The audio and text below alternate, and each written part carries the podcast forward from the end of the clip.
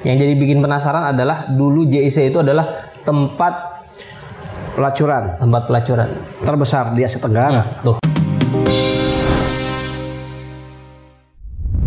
Assalamualaikum warahmatullahi wabarakatuh Selamat datang di podcast Tasawuf TK News bersama saya Fulcara Insya Allah masa depan kamu akan cerah Alhamdulillah pada pagi hari ini kita sudah kedatangan Ustadz Kiki Ustadz Kiki adalah salah satu dulunya ya Dulunya Ustadz ya? Ya dulu, dulu. Dulunya pengurus di Jakarta Islamic Center Pasti orang Jakarta udah nggak asing lagi sama JIC Yang jadi bikin penasaran adalah dulu JIC itu adalah tempat Pelacuran tempat pelacuran terbesar di Asia Tenggara. Tuh, terbesar di Asia Tenggara. Iya, Nih, jadi- ceritain dong, Tat. Iya, jadi Buat orang yang nggak tahu kan. ya itu adanya di utara Jakarta ya. Ah, Tempat pelacuran ini kan dulu waktu jadi tempat pelacuran itu masing tempatnya sepi, Pak Ustadz. Sepi sehingga emang eh, ditaruh di sana pelacuran karena supaya tidak berada di tengah-tengah masyarakat. tahun berapa itu Jadi dilokalisir kebijakannya. Nanti kalau tidak lokalisir ketika itu kan marak pelacuran tahun-tahun 70-an itu. Oh, tahun Adanya di belum lahir. yang artinya masyarakat bisa melihat pelacuran itu kan tuh bisa buat uh, dampak sosial nggak bagus. Pemerintah ketika itu Pak Ali Sadikin berinisiasi biarlah pelacuran dilokalisir jauh dari wilayah penduduk gitu. Adanya di ujung istilahnya tuh tempat jin buang anak lah kalau misalnya. Karena betul sepi dulu tuh namanya daerah Keramat Tunggak gitu. Iya. Uh, di sini juga masih rawa-rawa, banyak rawa-rawa. Jadi orang ke itu perjuangan untuk berbuat maksiat itu berjuang banget ya. Oh. udah jauh. Iya, iya. Eh, Emang sengaja ditaruh di ujung. Iya di ujung. Transportnya juga nggak gampang. Ya, di ujung ya. Setelah itu juga bayar lagi kan supaya orang nggak nggak Jadi mudah. benar-benar bermaksiat. orang mau maksiat tuh niat banget. niat banget. Udah betul-betul udah jahat banget lah niatnya tuh. udah pengen maksiat. Nafsunya udah ubun-ubun lah kejahatannya itu. Nah, eh, jadi Tahun itu berapa ba- masih berubah tuh? bagus ketika itu dalam perspektif untuk menghindari dampak yang lebih besar ya. Karena ini kan namanya pelacuran ini kan kejahatan kemaksiatan yang juga tertua di muka bumi. Jadi bukan hanya kita aja nih di Jakarta khususnya yang, menghadapi persoalan pelacuran tapi juga hampir di semua negara ya di kota-kota besar model Jakarta ini kan pelacuran tuh ada ya. Tapi beda kebijakannya. Nah akhirnya tapi ketika tahun-tahun 2000 awal atau 99 deh, 90-an. Nah, itu kan sudah rame daerah Keramat Tunggak itu. Dulu ah. Keramat Tunggak sekarang ini berubah lagi Ustaz namanya. Apa sekarang? Udah sejak Pak Setioso menutup itu diganti. Karena bagi beliau Image-nya udah buruk banget. image buruk Keramat Tunggak itu. Orang mana?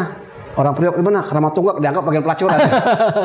Jadi itu dampaknya dampak sosial begitu kan. Jadi orang-orang yang tinggal dekat Keramat Tunggak dianggap bagian Iya, Dianggap pelacuran. Karena itu terbesar di Asia Tenggara. Ada 3000 lebih pelacur. 3000. Itu baru pelacurnya aja Kang Asep, Ustaz Belum Asep. pelanggan ya? Belum lagi germonya, belum lagi tukang cucinya, tukang pukulnya. Jadi banyak orang terlibat dalam ekonomi di Lingkaran pelacuran setan itu. lah ya. Iya, tapi itu kan juga secara ekonomi membawa dampak yang juga besar terhadap ekonomi ya. Itu perputaran uangnya juga miliaran itu per hari di sana. Jadi sebenarnya ada juga diuntungkan, ada keuntungan ekonomi lah, tapi kan kerusakan sosial masyarakatnya lebih besar ya eh, terhadap generasi muda terutama. Jadi eh, sudah tidak lagi seperti tahun 70-an yang sepi, itu udah rame tahun 80 90-an eh, kompleks pelacuran itu Keramat Tunggak dikelilingi oleh penduduk bahkan saling berhimpitan dan sa- saling beririsan antara eh, wilayah penduduk dengan eh, tempat pelacuran. Jadi itu sudah nggak sehat, sudah nggak sehat. Penelitian UI ketika itu mengatakan dampaknya luar biasa, dampak sosialnya udah Makanya sangat, berubah. Membahayakan. Makanya sih? hasil riset UI didukung oleh desakan para ulama. Ketika itu juga ulama mendesak pemerintah untuk menutup, ditutuplah oleh Pak Setioso sehingga tahun 99 ya, 99 berubah. ya ditutup. Oh, di, oh ditutupnya 99. Ya itu istilahnya. Berubah jadi JC-nya? Eh, lalu kemudian ini setelah diubah mau jadi apa nih gitu kan? Oh, masih bingung ada ya. pilihan, ada tawaran, ada yang mengusulkan jadi sport center, ada yang bilang jadi aja perkantoran gitu kan. Iya.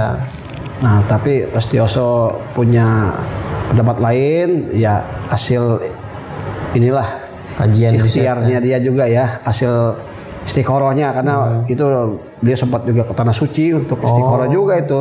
Dulu Maka ya. dapat juga dari pendapat ulama, ya udah jadi Islamic Center Jakarta. Hmm. Jadi ditutup dan kemudian eh, dibangunlah masjid sebagai sentralnya Islamic Center dua- 2003 baru dibuka Eh, secara resmi Jakarta Islamic Center tapi baru masjidnya aja yang berfungsi sayap kiri yang merupakan sayap untuk kegiatan sosial budaya dan pendidikan nyusul kemudian lalu sayap eh, yang kanan sebelah selatan saya sebut itu sayap kanan itu dibukalah kemudian kegiatan untuk kompleks bis- bisnis dan wisma ya ada wisma, wisma. Termasuk lengkap juga ya. Nah, itu kan Islamic Center begitu konsepnya. Jadi ada masjid sebagai sentrumnya, sentrum daripada kegiatan Islamic Center, ada fungsi-fungsi sosial budayanya, pendidikannya, infokomnya dan ada fungsi bisnisnya. Bisnisnya.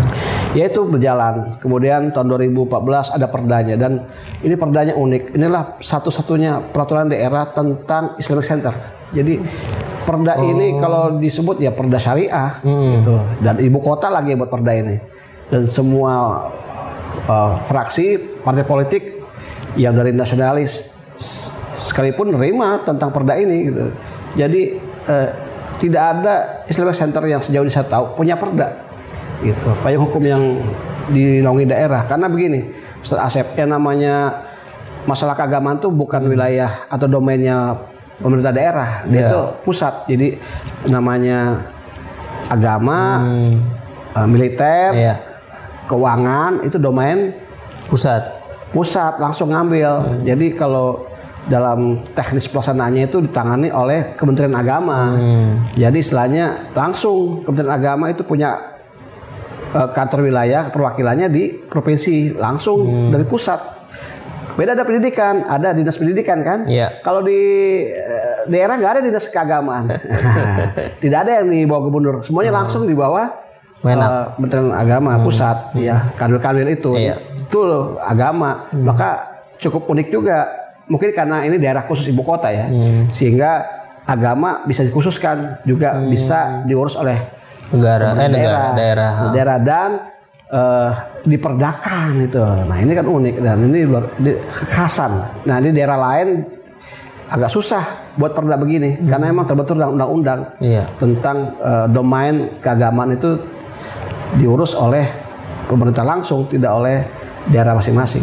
Masih betul situ. Kalau J, eh, JIC karena mungkin ada eh, kekhususan Pak di undang-undang berapa lama sih di JC itu? saya di JIC dari tahun 2006 sampai sekarang 2014 eh 2020 ya 2020 tahun. 14 tahun. 14 tahun di JC gitu ya. Nah harapan saya kalau pengalaman sama di JC kan saya sudah selesai nih eh, udah pensiun lah S- SK saya udah habis pensiun itu nomor arti SK habis di tanggal 9 Juni 2020 bulan, Bulan lalu bulan lalu berarti. Iya, baru fresh nih, fresh dari pengangguran. Dia pengangguran, selesai kerja di JC selama 14 tahun ya. 11 tahun. 2020 ini dari tahun 2006 ya sudah saya banyak kesannya itu eh, sekarang lebih banyak berperan di JC sebagai eh, ini masyarakat yang ingin menghidupkan. Jadi eh, sebenarnya JC ini tidak akan ada arti apa-apa kalau masyarakat yang nggak Nggak ikut andil. nggak ikut andil, tidak memakmurkan. Jadi eh, justru ketika saya di JIC kok merasa nggak maksimal gitu untuk berbuat banyak dengan JIC. Tapi setelah saya di luar JIC, kayaknya pengen banget berperan banget di JIC. Dan emang itu eh, sudah di setel demikian dengan Perda 2014 itu masyarakat bisa punya kontribusi, punya andil. Ini bagi teman-teman kalau ingin berkiprah, berkiprah di JC itu akan dibuka eh, kesempatan untuk seluas-luasnya menggunakan fasilitas gratis semua Ustaz. Hmm, semuanya gratis ya? Iya, untuk pakai tempat eh, dari aulanya, eh, fasilitasnya, tinggal suratin aja ke bagian sekretariat atau Jadi manajemen. kalau mau bikin kegiatan ataupun memanfaatkan fasilitas di sana nggak bayar, nggak bayar. gratis. Semuanya. Informasi kayak gini penting nih. Kenapa? Kalau bayar, kena tuh yang nerima uangnya. Oh. Karena itu aset pemprov. Dan Oke. itu emang pelayanan kepada masyarakat. Pada Selama kegiatan itu pendidikan, kegiatan itu punya visi yang sama. hmm, visinya apa tuh? Visi JC? menjadi pusat peradaban Islam. Oh, dan ini kan Islam. eh, pusat Islam. Jadi kegiatannya harus sesuai dengan Islam. Contoh misalnya, Hmm. nggak boleh misalnya antum ngadain festival kicau burung di JC. Antum buat burung. Burung izin, murai. burung murai lomba kicau burung itu pasang tiang-tiang manfaatin. ada juri ya, karena kan lapangannya luas, Iya, luas. wah enak nih buat lomba kicau burung Sebenarnya enak. ya, tapi nggak sesuai dengan visi Nggak sesuai. Eh, ini kan visinya menjadi persatuan Islam ya orang bisa berdalih Iya. kan kicau burung juga untuk peradaban juga kenapa ini kan ada putaran ekonomi umat apalagi kita pakai sistem bagi hasil waduh ya kalau di dibuat begitu sih bisa aja Bisa cuma kan nggak Nggak inilah. dari tem katanya Iya, nggak nyambung nggak nyambung lah. gitu. Kalau lomba MTQ masih nyambung. Lomba pelatihan dakwah Ada dakwah. eh, motivasi membuat website untuk dakwah website itu Hmm. bagus kan gitu ya pokoknya eh, kalau sesuai dengan untuk dakwah Islam itu bisa masuk ini luar biasa Ustaz Eh, saya rasa kadang-kadang kan di Jakarta kita susah cari tempat yang Iya. substatif Betul. yang bisa kita pakai Parkirnya luas Nggak gitu lagi. kan. Nah, bayar lagi. luas nggak bayar lagi ini kan masalahnya komponen biaya Heeh. Benjam apa ruangan ini kan kadang-kadang besar. Betul. Ini kan biaya itu kan bukan hanya ruang, listriknya coba Listrik, gratis. AC-nya Air gratis, gratis. air gratis.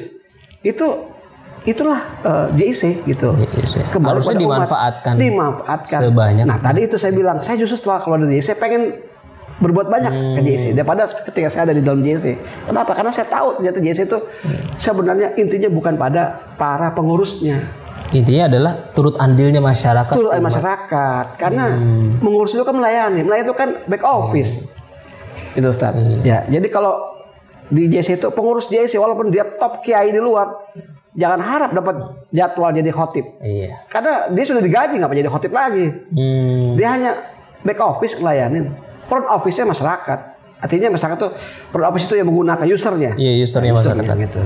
Gitu Jadi bangun peradaban itu nggak bisa namanya walaupun dia namanya Islamic Center nggak bisa bangun peradaban sendiri nggak bisa. Sendirian. Justru ketika dia pengurus dia ngurusin. Oh. Tapi mengurusnya siapa? Mengurusnya menggunakan. Yang menggunakan itu yang sebenarnya yang memberikan syiar.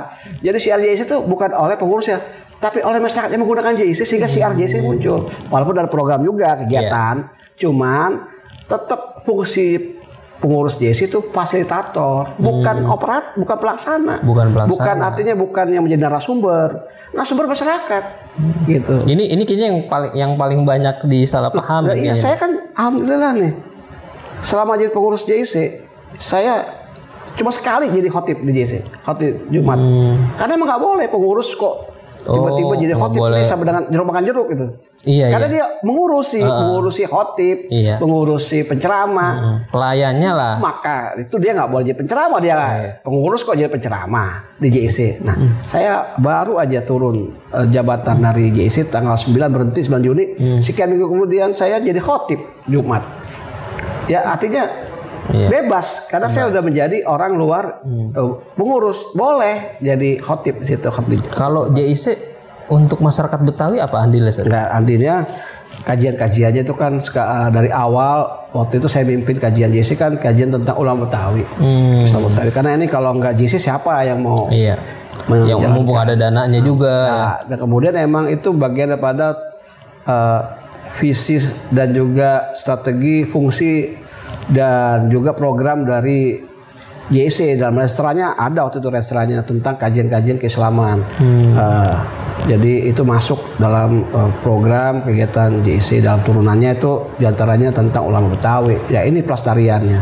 Dan itu sudah banyak buku yang dihasilkan ya tentang ulama Betawi dari banyak aspek terutama Jadi misalnya aspek ya. eh, genealogi intelektualnya itu adalah khazanah-khazanahnya serta keguruan profilnya terus majelis taklimnya di Jakarta itu ternyata banyak Ustaz Asep orang nggak paham aja Jakarta ini sebenarnya ada, ada berapa Majelis Salim di Jakarta? Wah itu ratusan, Ratusan, ratusan, eh, yang kitab ya. Kalau majelis taklimnya, majelis taklim non kitab itu ribuan.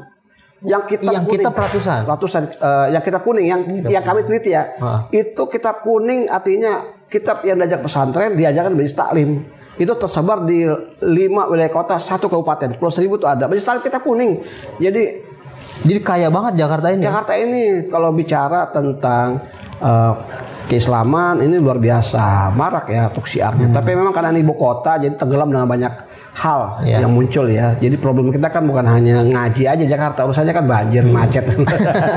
Nih Ustadz selama 14 tahun ngabdi di JIC kan banyak melakukan penelitian-penelitian ya. Riset. Isi riset- riset. Keislaman. Ini bagaimana Cad, cara mengembangkan atau membangun peradaban Islam di tengah Jakarta Ustaz? Ya sebenarnya peradaban Jakarta ini adalah per- per- peradaban itu kan adab. Jadi kalau Jakarta Islam bisa menjadi pusat peradaban Islam artinya menjadikan warga Jakarta warga yang beradab terutama umat Islam yang beradab. Atau apa itu beradab? Patuh terhadap lalu lintas. Ini kan kita lihat. Coba mau lihat peradaban Islam lihat aja nih gimana. Orang ketika lampu merah motor di mana parkirnya tuh. itu kan Trotoar buat di luar dagang. jebak jebak cross. Jebak cross. Itu tugas dia itu itu karena apa? Pengemudi pengemudi motor ini atau kendaraan mobil yang nggak patuh lalu lintas itu kan banyak umat Islam. Kan Iya. kita harus melihatnya ini warga Indonesia eh, Jakarta adalah mayoritas Islam. Habis tapi lihat Maulidan nyampah di peradabannya nyampah. Ini sederhana aja benar peradaban itu eh, dari sisi eh, yang gampang dilihat. Iya. gimana? Yang sehari-hari lah kehidupan sehari-hari lah ya. dalam berlalu lintas. Ngeri kita di Jakarta berlalu lintas. Kalau kita nabrak ditabrak kita. Artinya kan kita nabrak juga karena Allah. didukung oleh orang lain untuk nabrak. Karena nggak tertibnya itu ya itu artinya tidak beradabnya itu belum beradabnya. Jadi peradaban itu jangan dilihat ini Ustaz Asep orang nganggap peradaban itu Tinggi banget tinggi, software eh, computerized. Ya itu bu teknologi. Peradaban itu kan ada kata adab kita balikan ke kata adab. ya orang yang jujur. Itu aja ah- akhlak. Ya, disiplin akhlak, itu akhlak itu kan pembiasaan dari adab gitu. Nah ini eh, tugas yang memang tidak mudah karena ini menyangkut Ya, banyak. sebenarnya bukan tugas JIC Tat. Eh, untuk semuanya. Coba kan Untuk semua sebenarnya. Hmm. ini kalau bicara syiar kan Islam nih umat Islam. Umat Islamnya kalau misalnya beradab, ini kan yang lain terpengaruh. Itu lainnya kan melihatnya kepada mayor- mayoritas. Kita mayoritas nih. Iya. Kecuali kita minoritas. Ya artinya itu jadi hal yang lain. Ini may- mayoritas Iya, kok mayoritas. tidak mencontohkan adab yang baik ya ini kan yang orang lihatnya dari agamanya apa ya Iya, gitu. nggak Karena sinkron banget ya. agamanya kayaknya nggak begini deh kan gitu ya itu Ustaz sudah aja Udah ajan, ya udah deh. pas lagi waktunya Terima kasih mudah-mudahan kita bisa membangun peradaban Islam minimal dari diri kita sendiri. Iya. Benar Ustaz ya? beradab dan Minimal dari diri kita sendiri supaya lebih beradab. Terima kasih. Sampai jumpa di podcast Tasawuf TK News selanjutnya. Masih bersama saya Cerah. Insya Allah masa depan kamu akan cerah. Assalamualaikum warahmatullahi wabarakatuh. kita ngopi lagi Ustaz ini kan acara ngopi kan ya